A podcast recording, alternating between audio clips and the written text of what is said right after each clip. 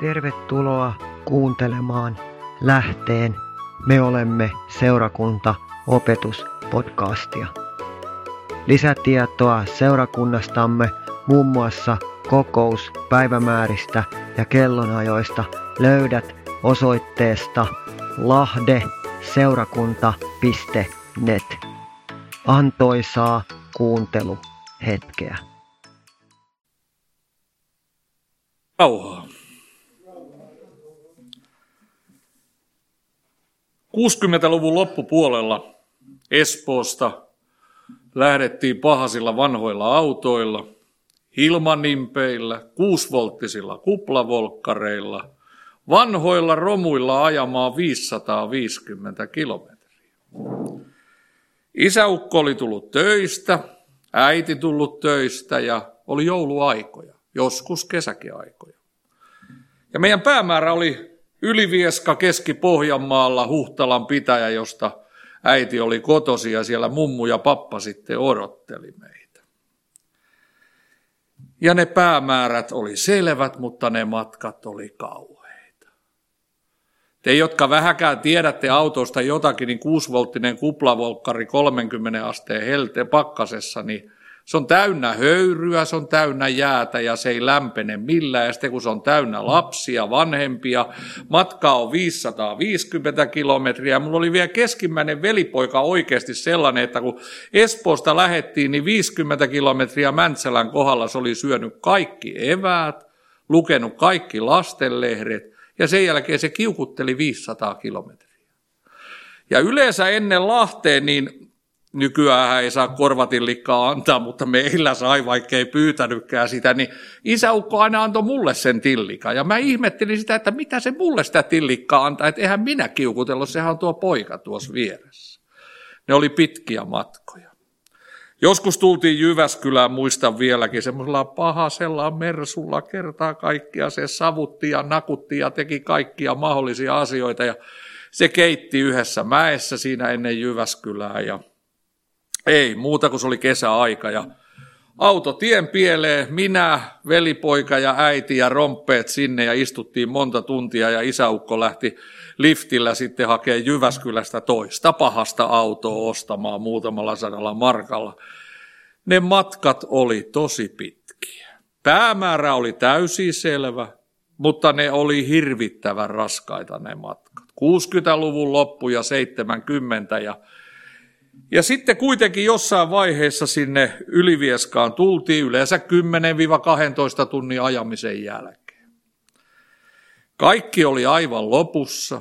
Autot oli haja, hajalla ja ihmiset vielä väsyneempiä ja mun ja velipojan välillä sen päiväiset riidat, että niitä ei ole vielä tänäkään päivänä selvitetty. Mutta sitten kun tullaan keskellä yötä, yhtäkkiä keskellä yötä sinne Huhtalan pitäjään, niin siellä oli sellainen maamerkki, siis mummu oli semmoinen 140 pipo päässä ja pappa saman pituinen, eli ne, ja ne asu pienessä punaisessa mökissä ja se on tosiasia.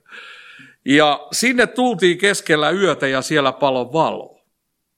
Sieltä näkyi pieni tuikku sieltä ikkunasta, siis kauan kauan sitten. Ja kun auto pysähtyi pihaan, niin Mummu tuli siellä yötakki päällä ja pappa siihen keskellä yötä. Ja muistan vieläkin, kun siitä ovesta astui sisään. Vanha ajan leiviuuni, siellä oli justiin paistettu leivät ja joskus jopa lihat, jos oli lihaa. Ja se tuoksu siinä pienessä mökissä. Se oli valtava, mutta ne sanat, jotka mummu aina sanoi, pääsitte sittenkin perille. Teitä on odotettu. Kun mä tänään puhun Jumalan antamasta päämäärästä, josta Paavali meille täällä Filippiläiskirjassa puhuu, niin se on yksi asia, jonka haluan nyt alleviivata, että Jumala odottaa meitä kotiin. Usko tai ymmärrä tätä ollenkaan tai et, mutta on yksi, joka on yksinäinen, ja hän on Jumala taivaassa. Jumala odottaa poikansa Jeesuksen kanssa meitä kotio. Ja se päivä itse asiassa ei ole enää kovin kaukana, kun seurakunta nostetaan ylös tuuliin ja pilviin. Filippiläiskirje 3, jakeesta 12 eteenpäin. Ei niin, että olisin jo saavuttanut sen tai tullut täydelliseksi, vaan minä riennän sitä kohti, että voittaisin sen omakseni, koskapa Kristus Jeesus on voittanut minut omakseen. Veljet, minä en katso sitä vielä saavuttaneeni, yhden minä kuitenkin teen, unohtaen sen, mikä on takana, ja kurottautuen sitä kohti, mikä on edessä. Minä riennän kohti päämäärää, saadakseni voittopalkinnon, jonka omistamiseen Jumala on minut kutsunut taivaallisella kutsulla Kristuksessa Jeesuksessa. Kysyn tänään tältä ihmisjoukolta, joka täällä on, ja myös niiltä, jotka tätä myöhemmässä vaiheessa katselee ja kuuntelee, että voiko ne vallitsevat elämän olosuhteet, jota meillä jokaisella on, voiko ne olla esteet pesteenä ihmisen perille pääsyyn? Voiko vaikeudet ja virheet estää sen? Se on äärimmäisen tärkeä kysymys. Tänään haluan sanoa, että liian moni Jumalan lapsi kantaa ja raahaa raskaita taakkoja mukanaan. Liian moni Jumalan lapsi ja Jeesukseen uskova ihminen raahaa tällaisia raskaita menneisyyden taakkoja perässään, vaikka Golgatan työn kautta ne on jo kokonaan sovitettu annettu. Sinä, joka olet Kristuksessa, joka olet eräänä päivänä ottanut vastaan Jeesuksen, sinä, jonka Jeesus on saanut pelastaa, sinun ei enää tarvitse raahata raskaita menneisyyden taakkoja mukanaan. Raamatun mukaan ne on kaikki annettu anteeksi ja Jeesus on vapauttanut sinut näistä menneisyyden raskaista taakoista ja synneistä. Siksi Paavali sanoo kalatalaiskirjeessä, Pysykää siis lujina, älkää antako uudestaan sitoa itseänne minkäänlaiseen orjuuden ikeeseen. Ei lainorjuuden, mutta ei myöskään synnin orjuuden ikeeseen. Se, mistä Jeesus on ihmisen vapauttanut Kolkatan veren kautta, se on kokonaan täydellisesti anteeksi annettu, ja meidän ei näitä menneisyyden raskaita taakkoja, eikä myöskään menneisyyden syntejä tarvitse enää raahata mukana. Paavali sanoi jakeessa 12 näin. Ei niin, että olisin sen jo saavuttanut ja tullut täydelliseksi, vaan minä riennän sitä kohti, että voittaisin sen omakseni, koskapa Kristus Jeesus on voittanut minut omakseen. Mitä Paavali tarkoittaa tällä sanalla, kun hän näin helposti se ja yksinkertaisesti se sanoo? Aina on hyvä tarkistaa tällaiset asiat Jumalan sanasta, ja tässä tapauksessa Paavali tarkoittaa sitä, mitä hän sanoo jakeessa 11 kunhan vain pääsen ylösnousemukseen kuolleista. Mä kysyn tänään toisena kysymyksenä, että onko uskovan ihmisen elämässä oikeasti mitään muuta todellista päämäärää kuin yksi ainoa päämäärä? Ei ole. On totta, että Jumala auttaa meitä kaikissa meidän elämän asioissa ja vaiheissa täällä ajassa, mutta Veijo Heikkilän uskon elämällä ei ole kuin yksi todellinen päämäärä. Ja se on se, että Jumalan armosta pääsisi kerran perille. Ja se on pitkä taival oppia luottamaan siihen, että tässä perille pääsyssä ei auta minun ponnistelut, minun tekemiset eikä mun onnistumiset. Tässä perille pääsyssä auttaa ainoastaan usko Jeesukseen, Kristukseen, joka sekin on Jumalan lahja. Opetuslapset kysyy Jeesukselta kerran, Johannes Kuusko se on, että mestari, mitä meidän pitää tehdä, että me Jumalan valtakunnan tekoja tekisimme? Jeesus vastasi heille ja sanoi, se on Jumalan teko, että te uskotte häneen, jonka Jumala on lähettänyt, ja minä herätän sinut viimeisenä päivänä. Siis Jumala antaa meille pelastavan uskon. Ja tällä uskolla on oikeasti vain yksi päämäärä päästä kerran kirkkauteen, päästä kerran taivaaseen. Se on ainoa päämäärä ja itse asiassa väitän, että se on tällä hetkellä jäljellä olevan seurakunnan ainoa tarkoitus, miksi me täällä olemme. Voittaa ihmisiä pimeydestä valkeuteen, helvetin valloista Jumalan valtakuntaan. Ei meillä ole täällä mitään muuta enää. Jos joku ajattelee, että tämä maailma muuttuu jotenkin paremmaksi sillä, että me olemme täällä, niin tämä ei muutu. Tämä tulee muuttuu koko ajan vain pahemmaksi asia pahemmaksi, mutta Jumala tietää sen hetken, jolloin hän nostaa meidät ylös tuuliin ja pilviin. Nyt Jumalan kanssa odottaa tällä hetkellä hyvin vahvasti tämä viruksen loppuvaiheen aikoja, ja moni Jumalan profeetta, jotka hengessä on kokeneet Herransa edessä, on se, että Jumala on antamassa vielä viimeisen herätyksen. Jumala on antamassa vielä voimallisen pyhän hengen vuodatuksen ja voiman. Ei Jumala jätä omaa kansansa tänne voimattomana rämpimään loppuun asti, vaan se lopun ajan seurakunta, se on karitsa verellä pesty seurakunta, se on pyhän hengen voimalla täytetty seurakunta. Ja lopun ajan seurakunta, jota Jumala tulee kat- käyttämään, on seurakunta, joka ei itse luule itsestään mitään. Hän valitsee sen, mikä ei mitään ole. Ja nabrumus de cride fedeleesse. On myös niin, että ne vanhat nuotiopohjat, ne pienentyneet seurakunnat, jotka tuntuu, että ne on kuoleman kielissä tänään. Mutta kun sinne tulee Jumalan voima, Jumalan väkevä tuli ja Jumalan voima, niin se syttyy se vanhakin nuotiopohja. Elän itse seurakunnan keskellä, jossa jäljellä oli viisi vuotta sitten viisi, kuusi ihmistä. Mutta kun Jumalan voima tuli seurakunnan keskelle, se ei ollut ihmisistä kiinni, vaan se oli Jumalan hengestä ja pyhästä hengestä kiinni.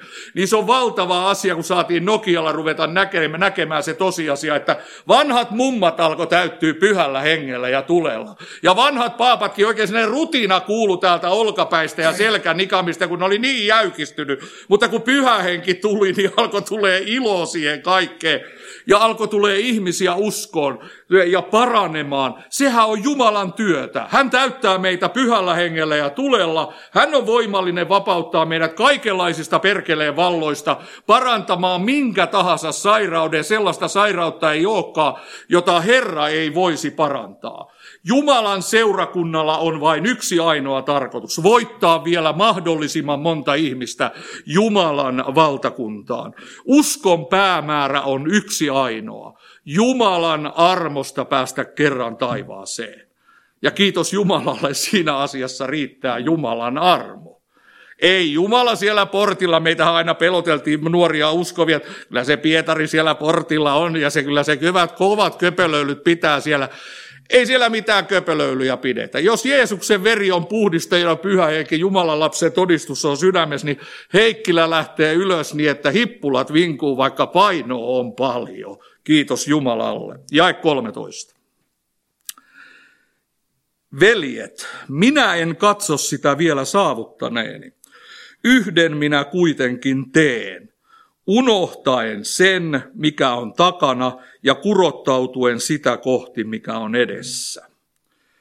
Nämä Paavalin sanat on äärimmäisen tärkeät.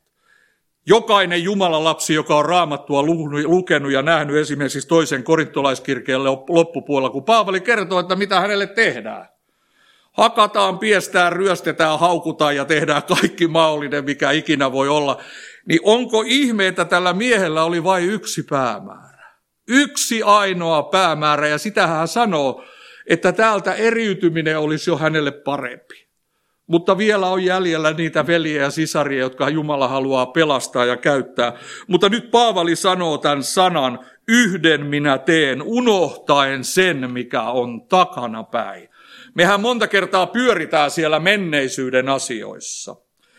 Ja joskus näissä Hermannin seuroissa aina muistellaan, kun ennen kaikki oli niin paljon paremmin.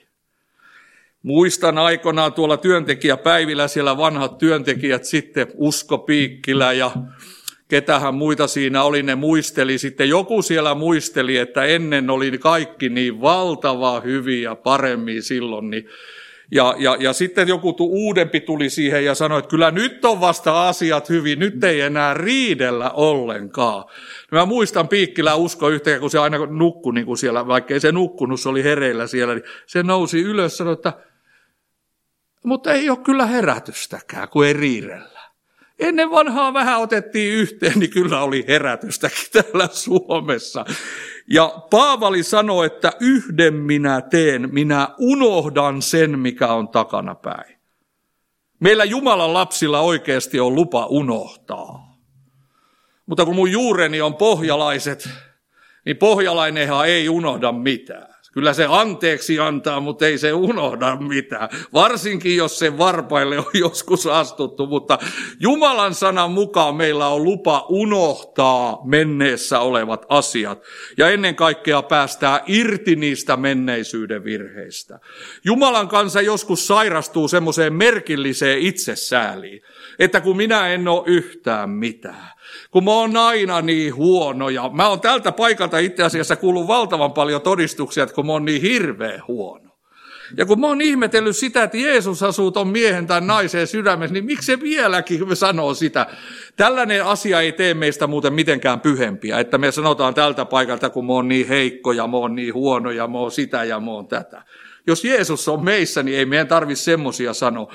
Me saadaan unohtaa se, mikä on takanapäin, ja me saadaan päästää irti niistä menneisyyden virheistä. Ja se on tärkeä asia. Menneisyyden syntejä ei Jumalan lapsen tarvi enää kantaa. Ne on kolkata veren kautta kokonaan. Ne ei ole pelkästään upotettu, vaan ne on kokonaan hävitetty. Vaikka tämä on tuhat kertaa kuultu asia, Jumalalta on ihan turha mennä kysymään siitä vanhasta menneisyyden synnistä. Siellä puolella tietokoneessa lukee delete. Ja se on pyyhitty pois. Se on kokonaan pyyhitty pois. Ei sitä ole siellä. Perkele kyllä muistelee meidän vanhat synnit, mutta meidän ei niitä tarvitsisi muistella, koska Jumalakaan ei niitä muista. Ne on annettu anteeksi. Paavali sanoi, että me riennämme ja me kurottaudumme kohden sitä, mikä on edessä. Lopuksi jae 14. Minä riennän kohti päämäärää saadakseni voittopalkinnon, jonka omistamiseen Jumala on minut kutsunut taivaallisella kutsulla Kristuksessa, Jeesuksessa. Raamattu sanoo, että Jumalan kutsu ja se pelastus, joka meille Kristuksessa annetaan, se sisältää elämän tärkeimmän päämäärän, mutta se sisältää myös sen elämän tärkeimmän voittopalkinnon. Ja Jumalan kiitos tätä voittopalkintoa, tätä kruunua ei täällä alhaalla meille päähän anneta. Koska jos se annettaisiin, jos se olisi mun päässä tai sun päässä, niin me ylpistyttäisiin. Me ei kestettäisi sitä ja tulisi kateutta. Se on sen takia parempi, että on se minkälainen ruudu tahansa, niin se laitetaan kerran taivaassa meidän päähän. Siellä ei ole kateutta eikä siellä ole tällaista asiaa. Mutta joskus tämä asia hämärtyy tässä elämän keskellä, tämä voittopalkinto ja se todellinen päämäärä, johon Jumala on meidät kutsunut. Vanhassa laulussa sanotaan, että jaksa vielä, älä uuvu kesken. Me on kuultu täällä puhetta kasvusta, kuultu täällä pyhästä hengestä. Ja sen, minkä haluaa ihan tässä viime osassa sanoa, on se, että pyhä henki antaa meille voiman jaksaa eteenpäin. Mutta Jumalan kansa ei koskaan jaksa yksi eteenpäin. Tämä ei ole yksityisyritteliäisyyttä, vaan täällä tuetaan ja kannetaan ja rohkaistaan toinen toistamme tällä taipaleella. Tämä voittopalkinto, se pitää sisällään monenlaisia ajatuksia ja monta kertaa sitä mietitään, että minkälaista siellä taivaassa nyt sitten oikein on. Vuosia sitten oli romaani kodissa tapaamassa ihmisiä, siellä oli koko suku paikalla, isovanhemmat, vanhemmat ja lapset. Ja siellä, siitä on kauan aikaa, mä olin sen seurakunnan tai kaupungin työntekijänä vapaa-seurakunnassa silloin, niin siellä tällainen, olisiko kuusivuotias, viisivuotias pojankloppi, opetti mulle sen, minkälaista on taivaassa. Mä menin siitä ovesta sisään, tervehi ihmisiä, ja tämä poika sitten juoksee mua päin siinä eteisessä ja sanoo, että kato, mä piirsin sulle tällaisen. No siellä jo vanhimpi sitten, niin iso vanhimpi, isoisä jo nousi ylös ja meinasi jo vittaa ruveta hakemaan. Nykyään sitäkään ei saa enää antaa. Niin se meinasi ruveta kopistelemaan tätä pikkupoikaa. Mä sanoin, että ei, älkääs nyt. Antakaa pojan puhua. Silloin oli A4, siihen oli piirretty valtava ruokapöytä. Ja siinä ruokapöydän takana oli kolme hahmoa. Ja näillä kaikilla kolmella oli sellainen sädekehä täällä pään päällä. Yhdellä niistä oli musta silmä. Mä kysyin, että no mitä tämä on, mistä tämä kuva on, niin se poika sanoi sitten, että pikkunen romaanipoika, että no tämä on sieltä taivaasta. Mä sanoin, no ketä nämä kolme tässä on? No siinä on se Jumala ja siinä on se Jeesus ja tuossa on sitten se pyhä henki. Sitten mä sanoin sille pojalle, mutta miksi sillä yhdellä on musta silmä? No sitten se mennä saada taas vittaa se poika ihan oikeasti, kun se sanoi, että kyllä oot tyhmä mies, kun oot pappi vielä. Mä sanoin, että miten niin? No se että no eihän taivaassa ketään lyyä. Se oli mun tussi, joka vaan lipesi siihen silmän päälle, että siitä tuli musta siitä silmästä. Ja tämä poika oikeasti, hän oli riskipoika, siis kuusivuotiaaksi valtava riskipoika. Se söi paljon ja sitä ajettiin aina ruokapöydästä ulos, mutta tota, niin. sitten mä kysyin siltä Riku pojalta, että mitä Rikusia taivaassa nyt sitten tehdään?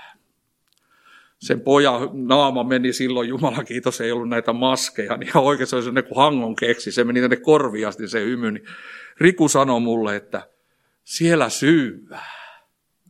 Sitten se sanoi, ja siellä syyvää paljon. Ja sitten tämä poika muutamalla sanalla opetti, jota ei raamattu koulu mulle neljäs vuodessa pystynyt opettaa. Minkälaista on taivaassa. Sitten se Riku sanoi näin ja rupesi itkeä. Ajatelkaa, siellä on toistakymmentä romaania, koko suku läsnä siellä, niin tämä pikkupoika puhuu papille siinä eteisessä nämä sanat, että mitä siellä on. Niin Riku sanoi näin, että ja siitä pöydästä Rikua ei ajeta koskaan enää pois. Hänet ajettiin kotona ruokapöydästä pois, kun se söi niin paljon, mutta Riku tajusi, että taivaassa kerran perillä, niin sieltä pöydästä häntä ei ajeta enää koskaan pois. Mutta mä kysyin sitten, että no mitä siellä syyvään. Riku sanoi jäätelö ja paljon jäätelöä ja kaikkea hyvää. Meillä on päämäärä. Jeesus on jo siellä isän oikealla puolella odottamassa. Paavali sanoi jo 2000 vuotta sitten, että hän kurottautuu kohden sitä päämäärää. Hän unohtaa sen, mikä on takana päin. Hän ei enää halua pitää niitä mukana. Sillä hän oli monen ihmisen henki tunnollaan. Mutta hän ei halunnut enää niitä. Hän kurottautuu kohden, koska Jeesus oli hänet voittanut. Hän rientää kohden päämäärää ja hän tietää, että se voittopalkinto odottaa kerran siellä taivaassa. Se odottaa myös meitä ja nyt me rukoillaan, tuutko Anne tähän rukoilemaan. Saadaanko muistaa ketään rukouksissa, ihan kättäkin voi käräyttää. Jumalapa nostaa ja sinä ystävä, joka tätä jossain vaiheessa katselet, Jumala huomioi myös sinun kätesi ja ennen kaikkea sun sydämesi ja Jumala on voimallinen vastaamaan sun rukoukseen. Kiitos Herra siitä, että sä haluat viedä meidät jokaisen ihan perille saakka. Kiitos Herra siitä, että meillä on päämäärä ja se on todellisuutta, se on totta. Se ei ole mikään haave, se ei ole mikään unelma, vaan se on totuus. Kiitos Herra siitä, että sä haluat jokaisen meistä kerran nähdä siellä kasvoista kasvoihin.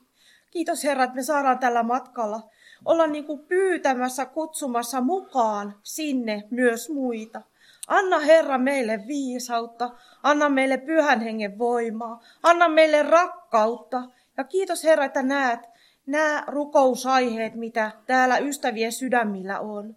Kiitos Jeesus siitä, että haluat koskettaa ja kohdata, haluat uudistaa. Kiitos Herra, niin kuin täällä kuultiin, että se uudistuminen, se on Herra sinun työtäsi.